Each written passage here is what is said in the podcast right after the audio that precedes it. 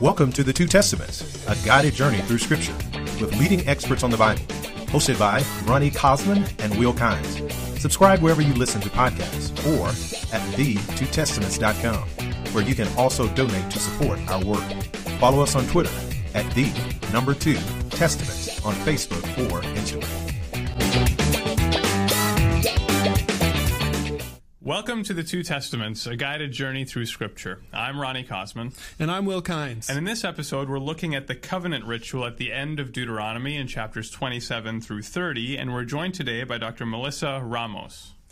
Melissa Ramos is Associate Professor of Hebrew Bible at Portland Seminary. She's the author of this book here, Ritual in Deuteronomy, The Performance of Doom, which Ooh. is a great title. A great title. It's published by uh, Routledge, and we're going to hear a little bit more about that title in a second here. She's also expanded her research in ritual, editing a volume titled New Perspectives on Ritual in the Biblical World with Laura Quick.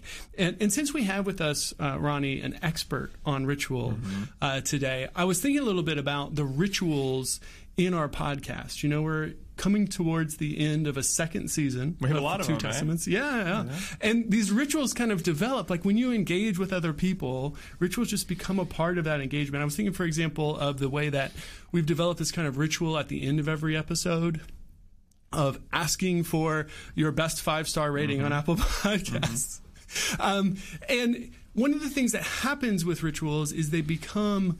They just become rote, right? You lose the meaning of the ritual as you do them over and over and over again. In fact, some of our listeners might actually just skip past that part of the mm-hmm. podcast or turn the podcast off uh, when, when that part comes up. And, uh, you know, that's fine, especially if they've already given us their five-star rating. Mm-hmm. In fact, we just got a great five-star rating recently. Uh, it says two words, duct tape, wallet. Five stars. Nice. Though I think duct tape might actually be two words in itself, so it's really three words. But I'm not going to quibble with a five-star rating, of course. Sure, sure. Um, but th- there's another side of rituals, which is, and this came out when we had that conversation with John Levinson about Deuteronomy six, um, that rituals, they can become just formalized and rote and actually lead us away from meaning. But on the other side, as we participate in rituals, they can actually guide us towards deeper understanding. And that's what uh, Levinson was talking about for the Shema uh, in Deuteronomy six. So to that end, I was also thinking about our, our ritual at the end of the episodes of asking for five-star ratings and how there is a kind of deeper meaning there in that it's reflecting a relationship that we have with our listeners. Hey, listeners. Uh, um, in that we we reflect this relationship and say, hey, we're doing this for you.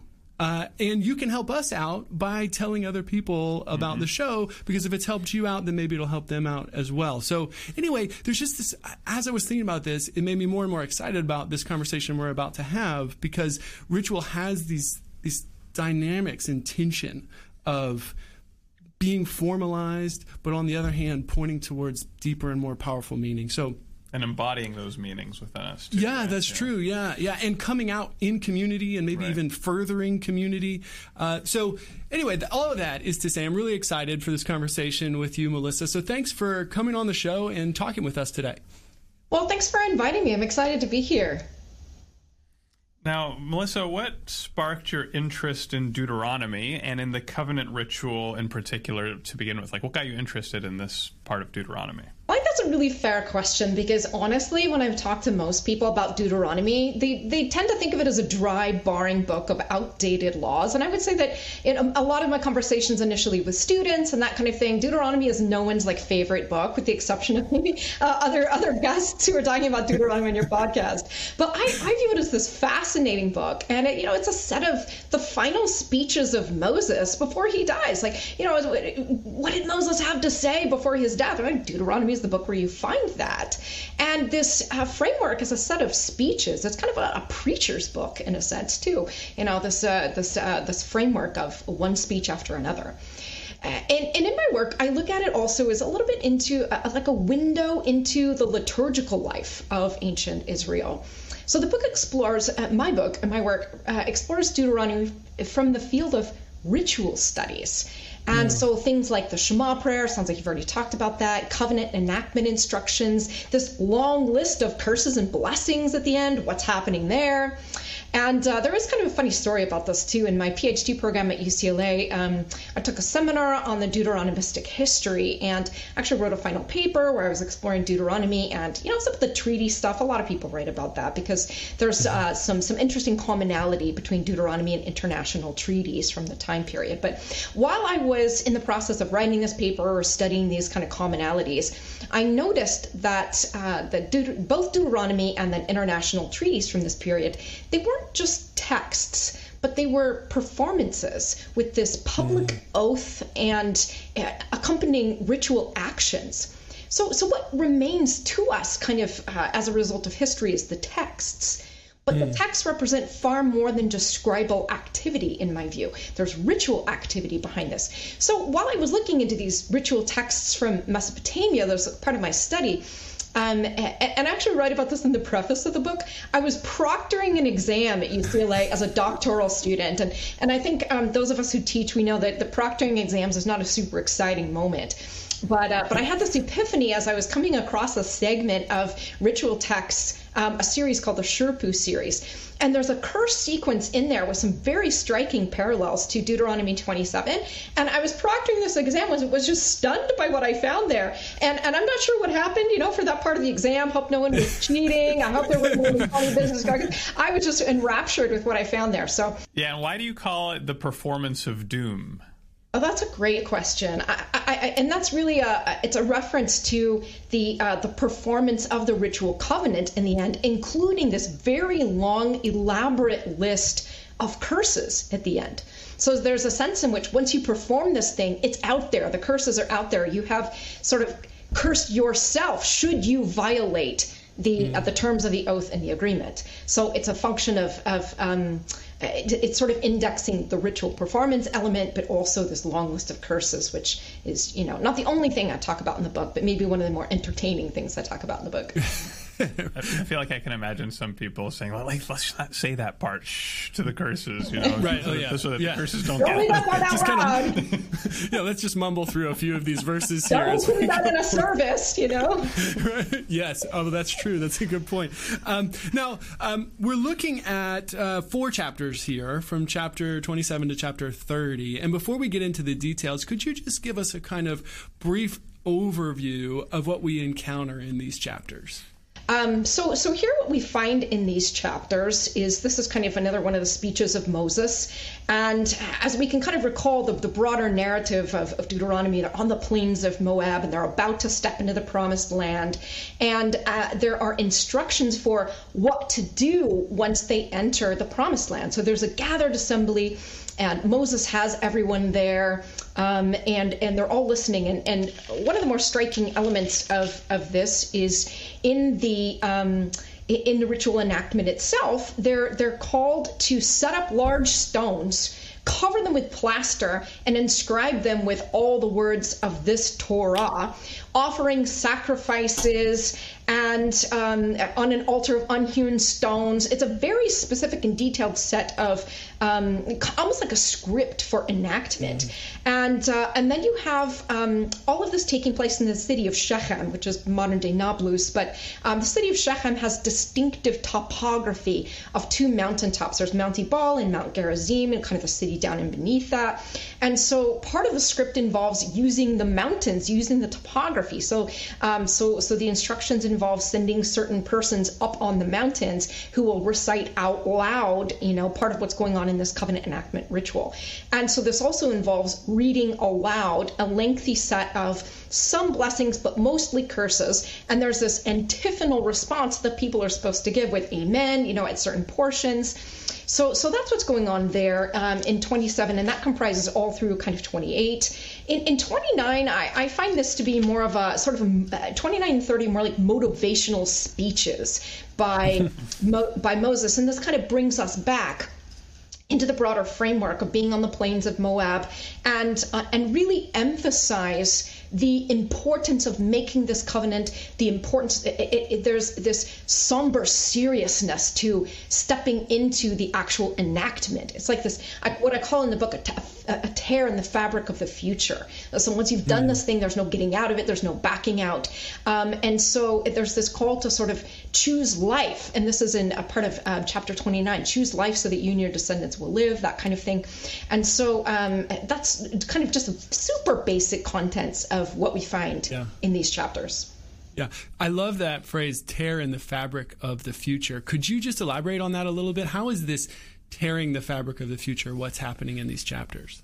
Well, actually, in a strange sort of way, nothing is happening in these chapters, except that Moses is giving instructions for what to do. Um, and then, uh-huh. as we know later on in Joshua, these get these are, are, are actually enacted once there is the narrative about the crossing. Uh, so nothing, nothing actually happens in these chapters. I think it's good to kind of remind ourselves. Um, but but but what could happen, or the potential of what, or what should happen in anticipation of what will happen in chapters later on. Um, I, I, the reason I phrase it sort of tearing the fabric of the future is um, is also kind of an aside and, and a note to other kinds of treaty language that we find um, from Israel's neighbors in the sort of broader ancient West Asia or ancient Near East in that time.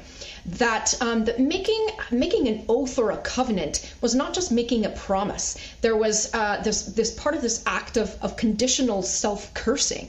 So so you make a promise, but it's binding by, by nature of the fact that you've cursed yourself should you violate its terms. And this kind of connects with um, just sort of the, the general cultural framework of how to make a solemn or binding promise in this time period. So that's why I use the phrase. Right. So the the future is the potential curse that could come upon you if you violate the covenant that you make. Or blessings that we find in Deuteronomy twenty-seven right. and twenty-eight. So you're bringing the future onto yourself as you make this covenant. This present commitment has all of these future implications. Exactly. Yeah. Uh, now, how do you see the covenant ritual fitting into the book of Deuteronomy as a whole? Sure. To me, it seems like the covenant ritual is really the apex. It's like the grand finale of the book.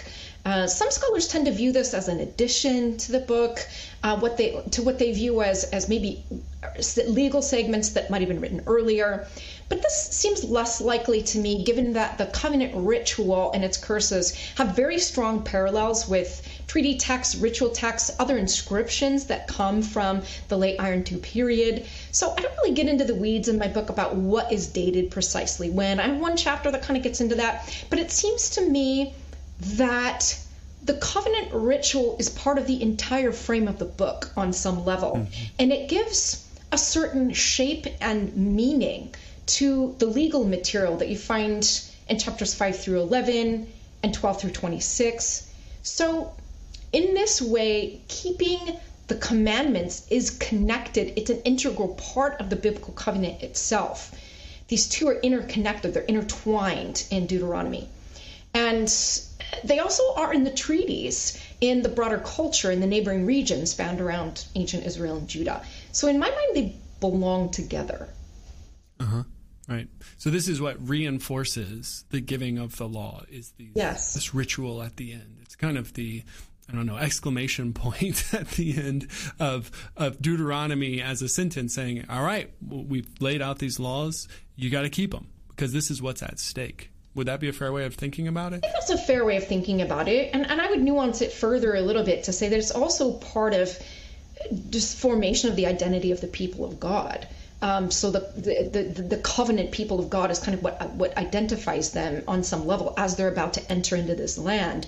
And um, there is a sort of this existential threat of the community's dissolution or its identity's dissolution um, once they enter into the land. If you're kind of in, you know, in the narrative framework along with the readership yeah. reading this in that way. Um, and so both the commandments and following the commandments are a way of enacting that identity, and the covenant is part of formation of the community's identity. Yeah, that's great. So what for you is the most difficult thing to understand about these chapters? I mean, I think it's the really basic question of why are there curses in the Bible? Now, why are why are these curses included in Scripture? Would we feel more comfortable, Deuteronomy, if these weren't there? Maybe on some level, yeah. you know, even though I've been studying these for a long, long time, I might feel more comfortable if these weren't there. Um, but to understand the answer, or to, at least to start to answer that, it does help us to, to know a little more about the socio-historical context in the Levant in the ancient world around oaths and binding promises. Um, and understanding these kinds of cultural forms, expressions, language, I think that helps us understand how people make binding promises in that time period and what was the kinds of things that were expected in this kind of a formal oath or a covenant. Yeah. But the curses are hard, no matter what you do. Now, the passage begins in chapter twenty-seven, verses one through ten, with instructions for the first thing that the Israelites are to do when they enter into the Promised Land.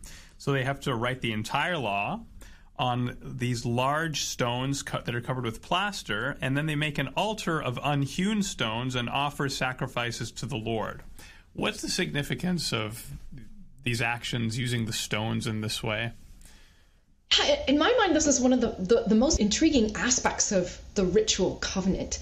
I think it's really fun to consider this question, keeping in mind that literacy was not widespread in the ancient Levant, in, no, no matter when you date this. And so the people are commanded to erect large stones, large ones, not small ones, uh, cover them with plaster, which makes them a bit more ephemeral. They're not really, it's not a lapidary inscription on stone in that way. And then to write on them, in Hebrew it says, Kol divrei haTorah, or all the words of this law. So this is not really an administrative record of some sort. It's not just a copy of the law or something. This is a big, giant public display made for the enactment of the covenant, and it's considered one of the required elements of ratifying or putting the covenant into action. So, so what is this? And what do we imagine was actually inscribed on it? I think those are fun questions to ask. Is it all the laws from the, all the prior chapters? Is it maybe just the Ten Commandments? Is it some shorthand form of it? If it's if it's all the words of the Torah, they're going to be setting up like a lot of stone. That would be a big project. Uh, maybe it's the display of the blessings and curses that are read orally as part of the enactment. I mean, that would be expected given the kinds of things we have in the material record from the Levant. That would be, that's what we find in, in compar- uh, comparable kinds of materials.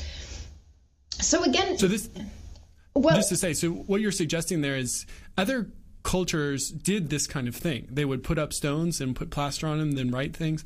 Well, it, the plaster is a different kind of element, and that's a little different from what we find, for example, in, in international treaties. But for example, like the Der Allah text, like there are certain kinds of plaster texts we do find um, from from um, from the Levant that are kind of from the Iron Two period, and that's kind of fun and interesting to think. You know, maybe it had red ink on it or something like some of the other things that we find.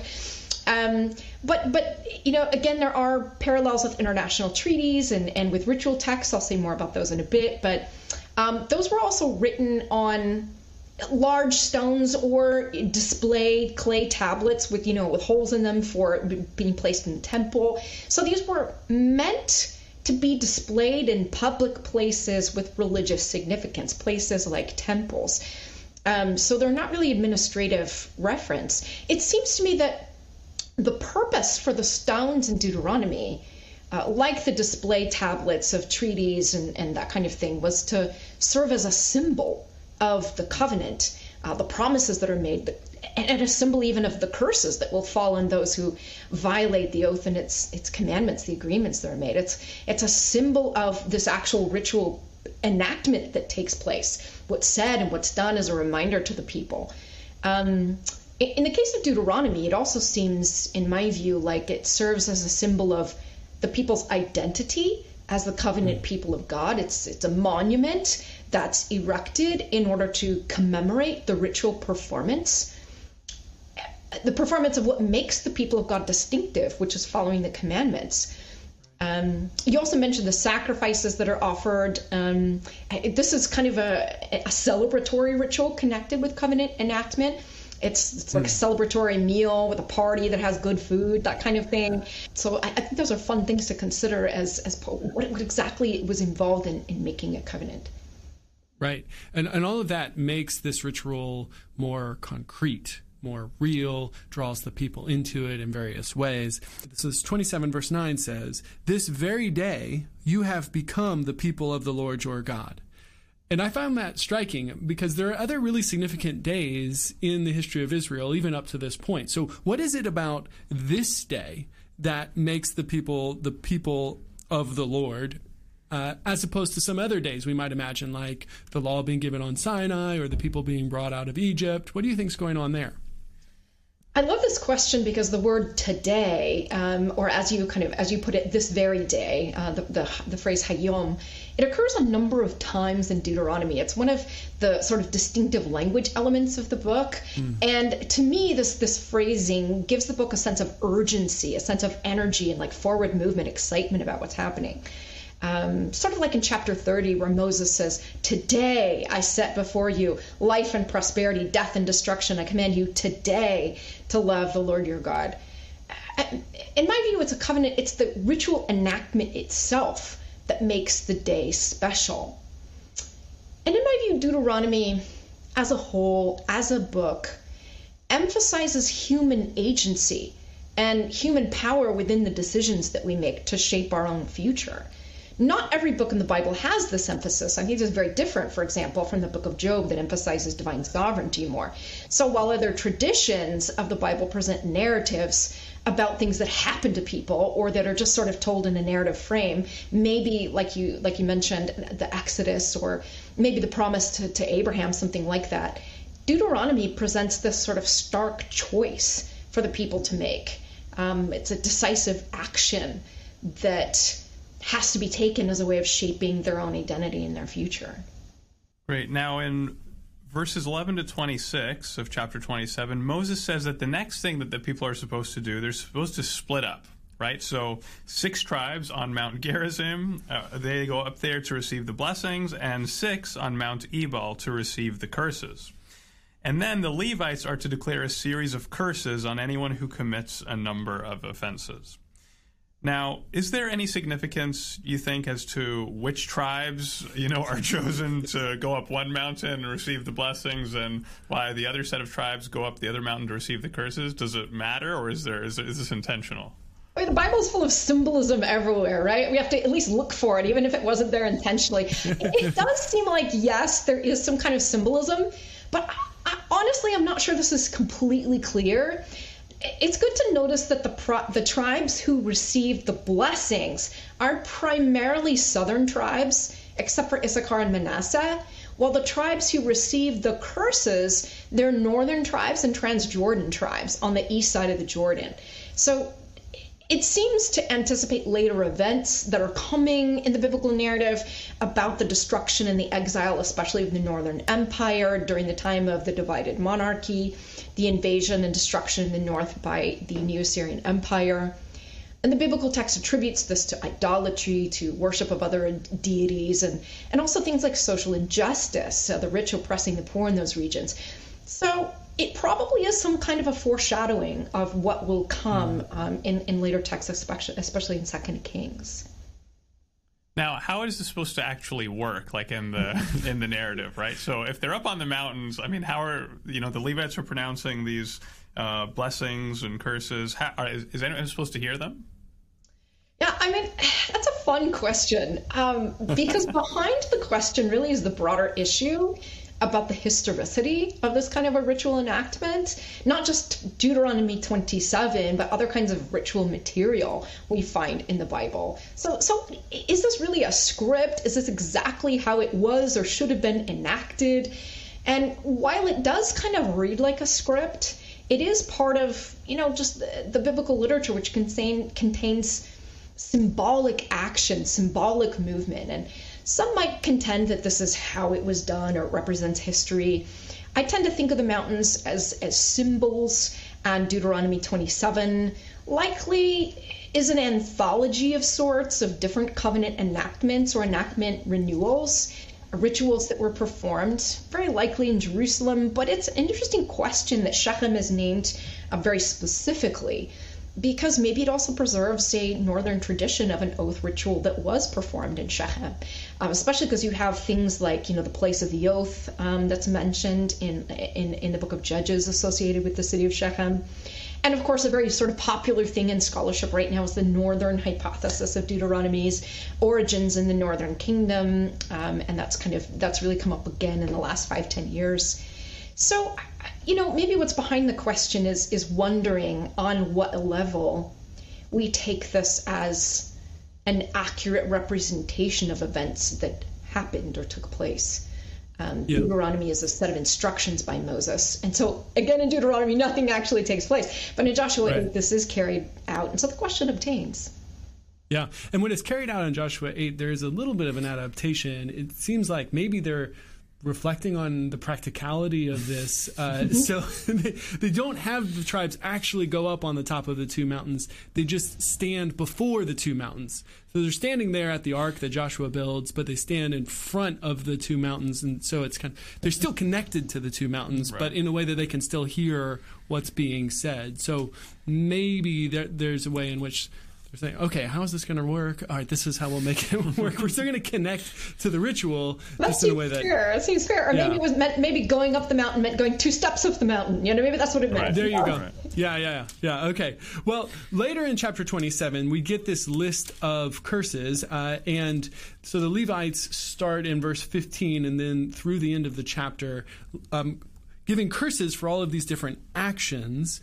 Um, but the actions provide far from a comprehensive ethical vision. So a couple of the things that are cursed are, are actions that the Ten Commandments also says that people shouldn't do, things like idolatry or not honoring your father and mother. But then others seem much more obscure, like misleading a blind person or lying with someone's mother-in-law or with your own mother-in-law, I guess. Uh, so...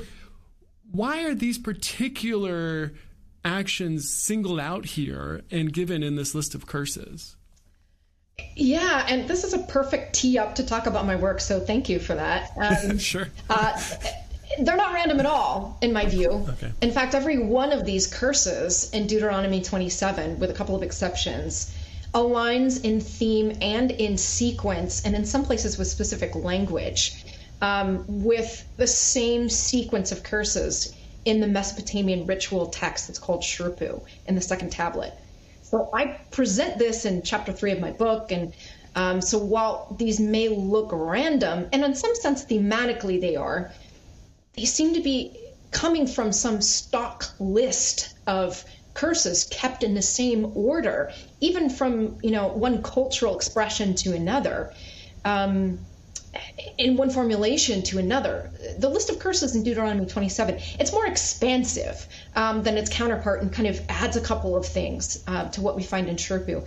The one exception that um, that is added in twenty-seven, which we don't find in Shurpu, is the curse on those who oppress the vulnerable, the, the mm. misleading the blind um, and oppressing the orphan and the widow. You don't find this in Shurpu. Um, those kinds of sentiments are expressed in other kinds of legal literature in the ancient Near East, but not in this curse sequence from Shurpu. So I think that's a really fun observation, that that's the one thing that seems to be a distinctive addition. So while it might seem like a random list, in my view, after looking at the the, the curses that we find in the ritual text, uh, ritual series Shurpu, it's not actually random. It's a standard list that seems to have circulated. Maybe we can say it was part of the cultural koine of the Iron Two period, maybe earlier. Uh, right, so if you were going to have a list of curses that reinforced a covenant, this is the kind of list of curses that you would give. And what's the date of Shurpu? Well, sure, that's a really hard question to answer because it existed for a long, long time. It's a second millennium text. It's a first millennium text.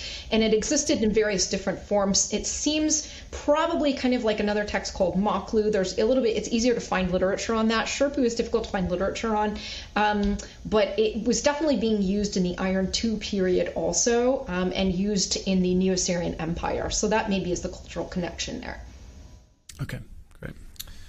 Now, in Deuteronomy twenty-eight, then, starts with fourteen verses of blessings for obedience to the Lord's commandments. So, for example, in verse three, we read, "Blessed shall you be uh, in the city, and blessed shall you be in the field." Now, we're going to get to all the, the large number of curses that overwhelm the blessings. But before we get to the curses, we probably shouldn't overlook the blessings because they are there. Yeah. What do you think we can learn from the blessings?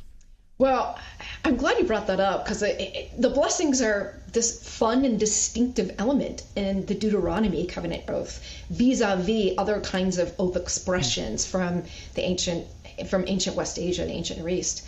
You don't find blessings in international treaties. You don't find blessings in the ritual text that I compare it with, just in Deuteronomy. So that suggests that they're very important to the book.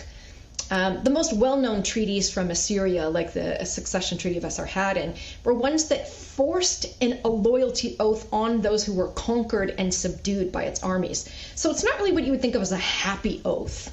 Um, the, the, the empire ruled by fear and maintained order, put down rebellions and, and dissension by making conquered nations make the oath and, and, and send um, emissaries to, to renew it every year. And so it's essentially a ritual of self-cursing. It's it's conditional self-cursing. Um, so, for example, if you don't stay loyal to this particular prince in a transition of power, I will, you know, if I violate that, I will bring this long list of curses down on myself and my family. It's very fear-orienting. It's terrorizing, in a sense. So does that mean that that in Deuteronomy, the relationship with God reflected in this covenant is envisioned as different in some significant way? I think so. I mean, in some ways, it, it, it reminds me of what we might call uh, parity treaties that we see in, in, in Hittite treaties from the second millennium. Um, and it's it's different in some way, especially because we're not talking about um, two sort of human entities. We're talking about God and a human entity, which is sort of Israel. So that's very different in and of itself. Um, but but the, the inclusion of the blessings makes it distinctive, um, that, that you're going to get something good out of this instead of, you know, avoid all these bad things. So I think right. that's something that's, that's really emphasized by the fact that this is included at all, because it's unexpected, is what I would say, um, given sort of the cultural framework of how to make a, a, a covenant oath or a curse or, you know, a, that kind of a promise. It's all just a list of curses. You're not expecting blessings at all. So that we even get a few is like this amazing thing. Yeah. Well, then I'm glad we didn't overlook the blessings, but they are easy to overlook because they are far outnumbered by the curses, which stretch from twenty-eight fifteen to the end of this very long chapter in verse sixty-eight. So that is fifty-four verses full of curses. Uh, and the curses begin by reversing those beautiful blessings that we just discussed. So, for example, we hear in verse sixteen, cursed shall you be in the city, and cursed shall you be in the field. Exactly the opposite of what Ronnie just read. But they don't stop there. They keep on going, and they go into much more detail. And some of this detail is disturbingly gory, such as the description of how the people will eat their own children while they're besieged by an enemy in verses fifty-three to fifty-seven. The question is why this gross imbalance. Gross, yes. yes, yes mm-hmm, that was intentional. That was, this yeah. gross imbalance between the blessings and the curses. Gross imbalance. I love it. Perfect description. Yeah. um, you know, as I've been talking about already, Deuteronomy seems to follow this pattern of covenant oath that prevailed in ancient West Asia, and it's it's a cultural product of its time, and for that reason includes primarily curses, long lists of curses, and, and some of these really are disturbing and gory, like starving to death because of crop failure, natural disasters, you know, it's almost like Donner Party kind of stuff, awful things. And yet, as I've said before, it's good to keep in mind that including any blessings at all is breaking this broader cultural pattern. Um, I think it's also good to kind of think through in terms of um, the way that this text might have been written, to think through stock formulaic language for cursing in the Levant that seems to have circulated. We don't actually have very much for blessings. So maybe they just didn't have a lot to draw on. And I think that might be part of why you find um, some of the curses undone, as you said it, but from a, a sort of a scribal perspective, they're kind of just taking a curse and then like creating the opposite of it, so they don't have to come up with new material, so to speak. Uh-huh. So that uh-huh. might partly be what's going on from a mechanical perspective. Um, so it's backwards to the way that we encounter it. So they have the curses, but for the blessings, they reverse the curses and make blessings. I could, I, I think that that could be what's going on.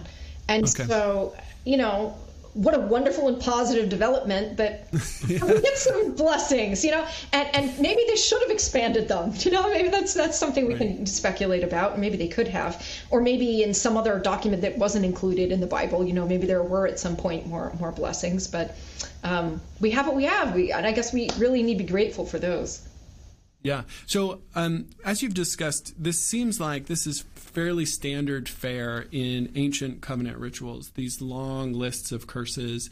But do we see some kind of correspondence with aspects of Israel's actual history here? So it's not just stock language, but it actually has Israel's experience as a nation in mind in some way?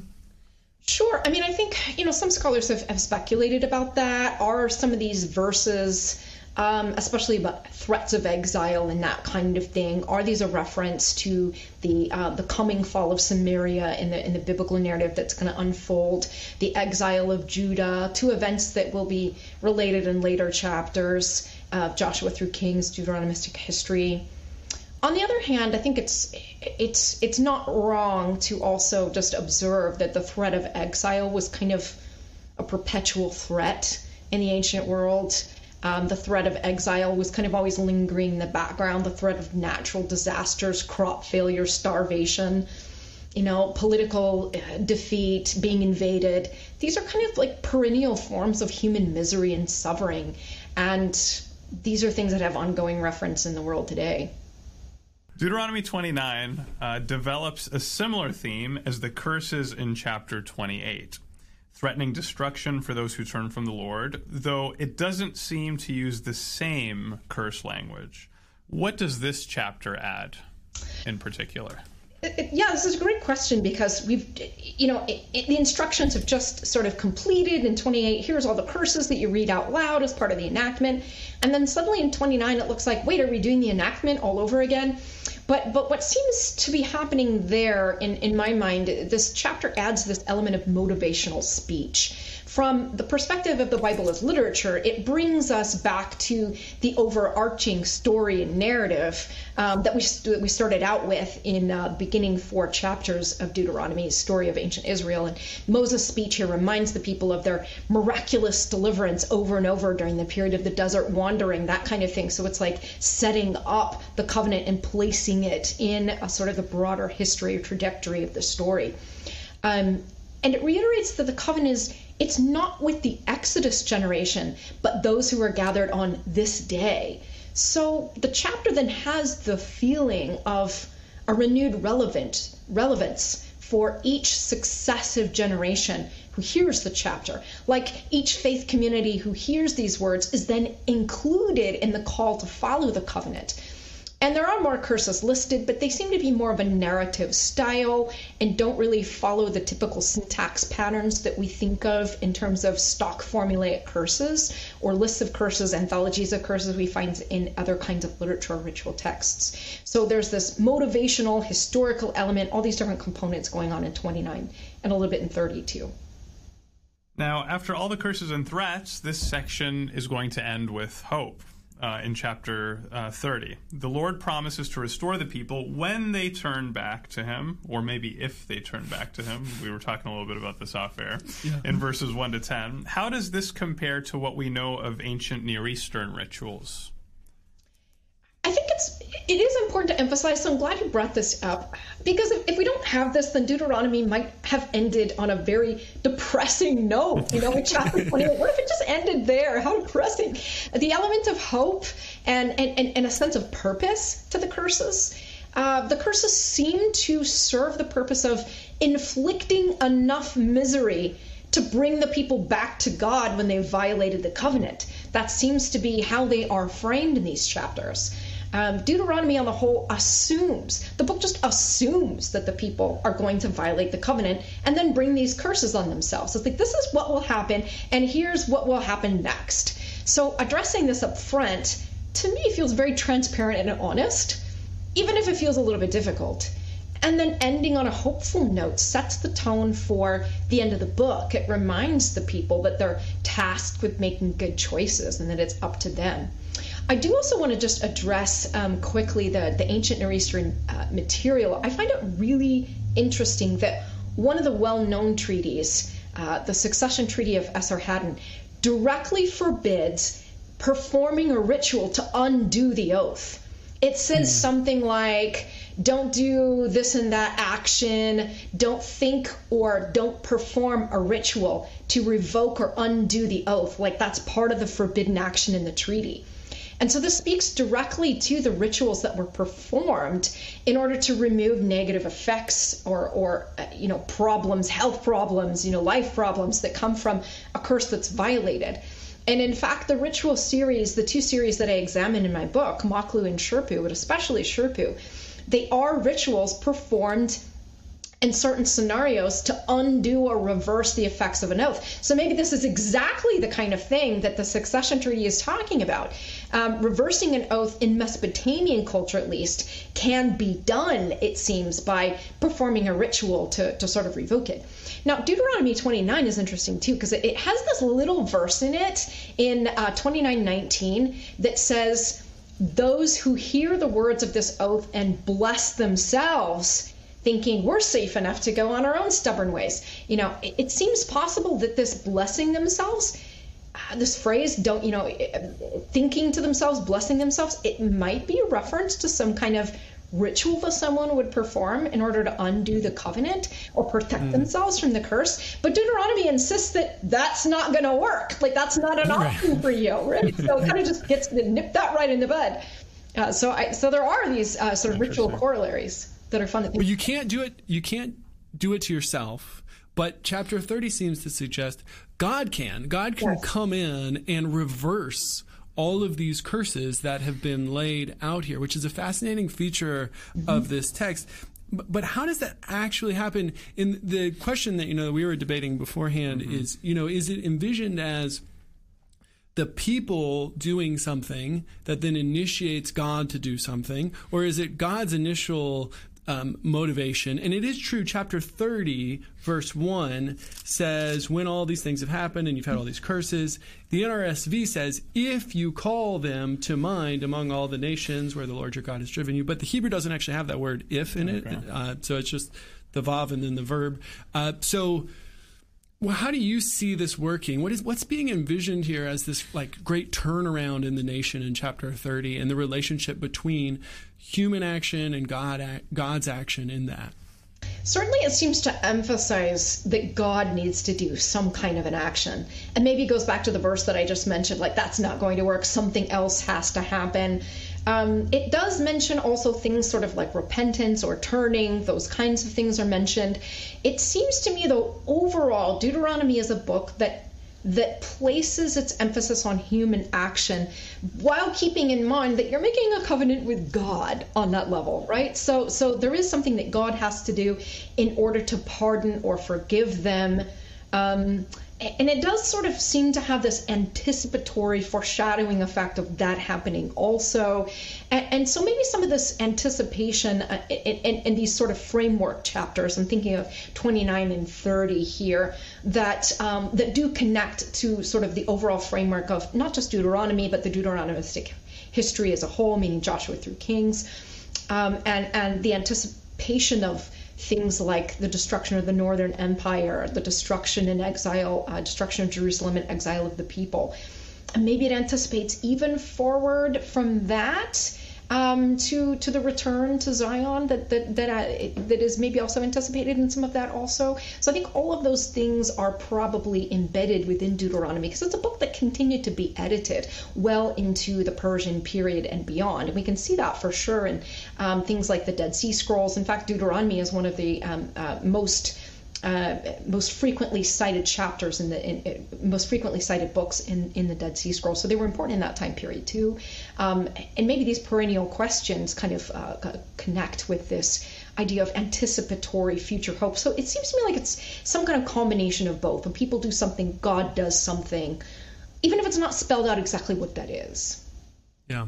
And, you know, Deuteronomy is also cited in the New Testament a good bit. And, mm-hmm. and Ronnie, as our resident Romans expert uh, in this conversation here, I actually had a question for you, because Deuteronomy thirty, verse eleven says, "Surely this commandment that I am commanding you today is not too hard for you." And that seems to contradict Paul's view of the law, which sees the law as convicting people of sin because they're unable to obey it. So how would you hold these two things together? Because Paul does engage with Deuteronomy. Yes, he, yeah. qu- he cites this passage, actually, right, right in, De- De- in Romans chapter ten. But I think before I would get to Paul, I would first look at in Deuteronomy itself, which, yeah, here in Deuteronomy Uh, Uh, thirty, where he says it's not too far or anything like that, this seems kind of optimistic. Yeah, yeah. It seems like Moses is optimistic. Yeah, if you really want to, you can. And actually, that is how some other uh, Jews from the Second Temple period interpreted and appropriated that text. Mm-hmm. So like Ben Sira, for instance, does this. He'll uh, go there and say, see here, this indicates that human beings, uh, they know God's commandment. God's command is imminent. It's near to them. And therefore, they're able to do what God expects of them. There's moral responsibility and culpability because humans are endowed with this ability to do what God requires. So that is one one view, one way that yeah. Jews of Paul's day interpreted it.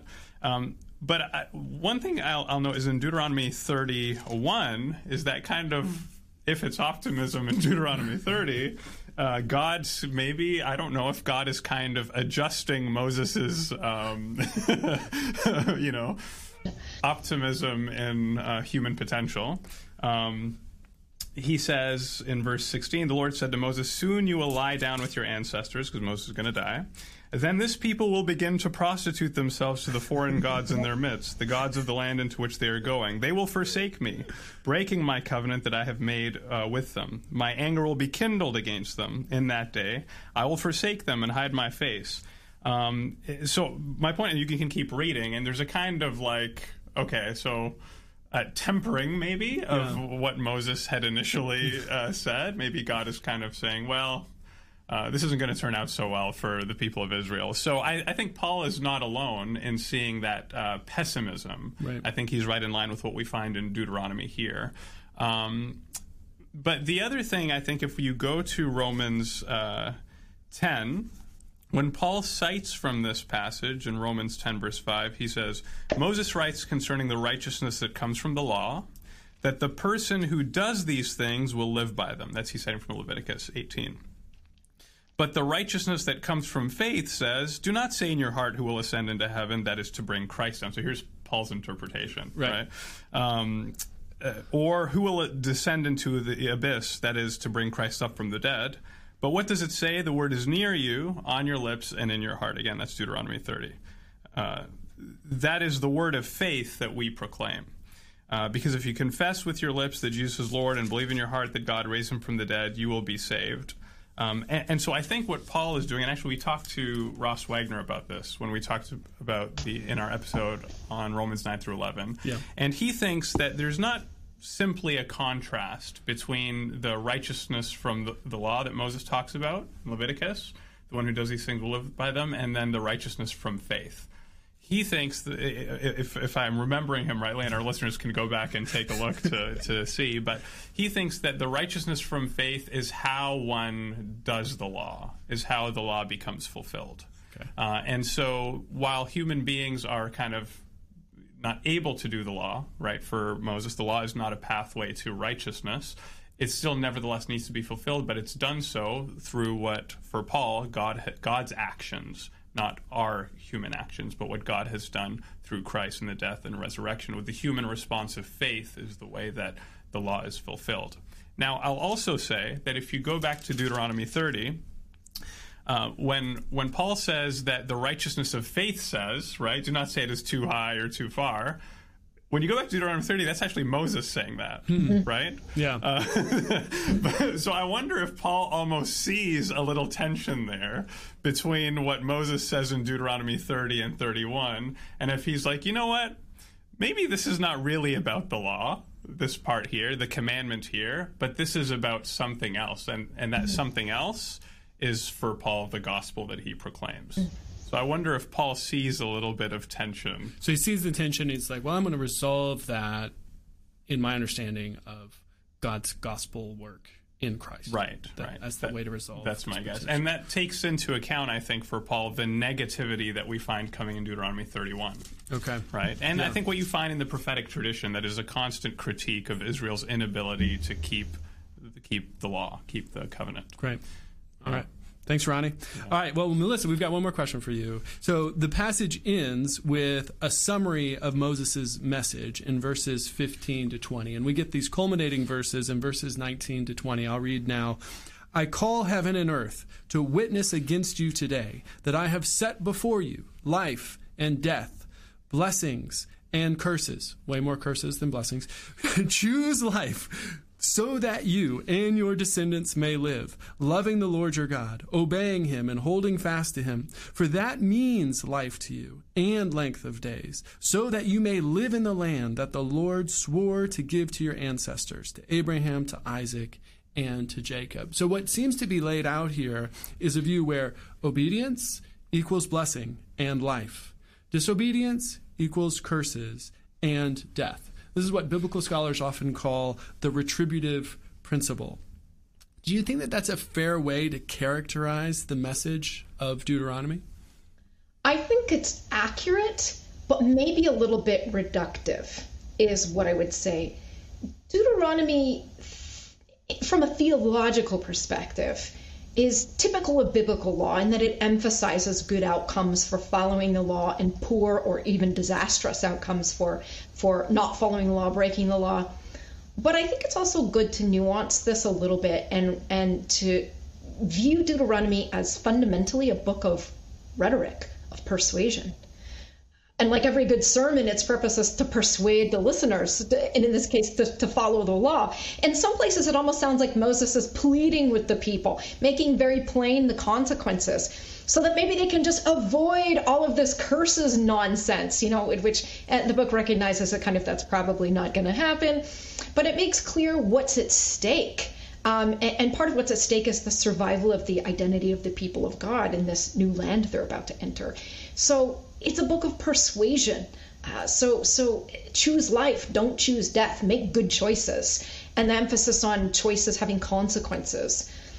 And, and, and again, as I've mentioned before, the book emphasizes human agency, the importance of community and taking care of your neighbor so that everyone flourishes. Well, drawing on this genre, here's another ritual that yes. we do, right? We yes. always come to this at the end where we uh, draw on the genre of the blurb, right, which we find on the back of books, and we see that scholars praise the book right on the back of it. Yep. Um, is there something that you would like to recommend to our listeners, Melissa? It could be a book. It could be something else. We like we at the beginning we said we've had duct tape wallets, we've had horse maps, we've had we've had books also, movies, um, T V shows, all kinds yeah. of things. Is, so, there, is there something you would like to recommend to uh, our listeners and to us? I, I do, and I'm going to stray wide outside of academics. I'm going to go with a cooking. Great. I'm going with a cooking hack for anyone out there that I like to cook. Um, I'm always cooking stuff in the kitchen, and my favorite new thing that uh, was one of my Christmas gifts is bacon salt. It's amazing. Oh. There's little pieces Whoa. of bacon and like a rock salt. I've put this on a butternut squash soup that I made, kale chips, anything almost, well, anything savory. But I don't know, even sweet things. It would be yeah. bacon salt. I am all about it in this season. All right. All right. I love it. Bacon salt. That's I mean, excellent. Most things taste better with bacon, but bacon is hard to make, right? So uh, if you can just oh, pour it out of a shaker. Yeah. And, but be sure you keep it in the fridge. Important too. Oh, okay. I wouldn't think to do that with bacon salt. Yeah. So th- th- great advice. These are great recommendations okay. and great guidance. And Melissa, great insight on uh, Deuteronomy twenty-seven to thirty. We're so grateful for your time, um, sharing with us um, all that you have discovered in your research, digging into these ancient texts and how they illuminate the book of Deuteronomy. And to you, our listeners, we're grateful to you for listening. As we mentioned at the top of the show, one of our witch rules is to finish by asking for one of those ratings. But, you know, even more than the ratings, just telling someone that you know about the show. Uh, if you found it helpful, they may find it helpful as well. And we do appreciate that if, if you take the time to do that. We're not going to, you know, curse you if you don't or anything. But they might avoid the curses. So, well, thanks again, Melissa. Thank you so much, Ronnie and Will. This is super fun, great conversation. I appreciate it. Thank you. The Two Testaments is produced with support from Samford University, where Ronnie Kosman and Will Kynes are professors in the Department of Biblical and Religious Studies. Thanks to you, our fellow travelers, who support this journey by donating on our website, the two testaments dot com. Thanks also to Cam Thomas, Joe Zeldner, and the team in the Samford Faculty Success Center, and our student assistants for their help with production, editing, and promotion.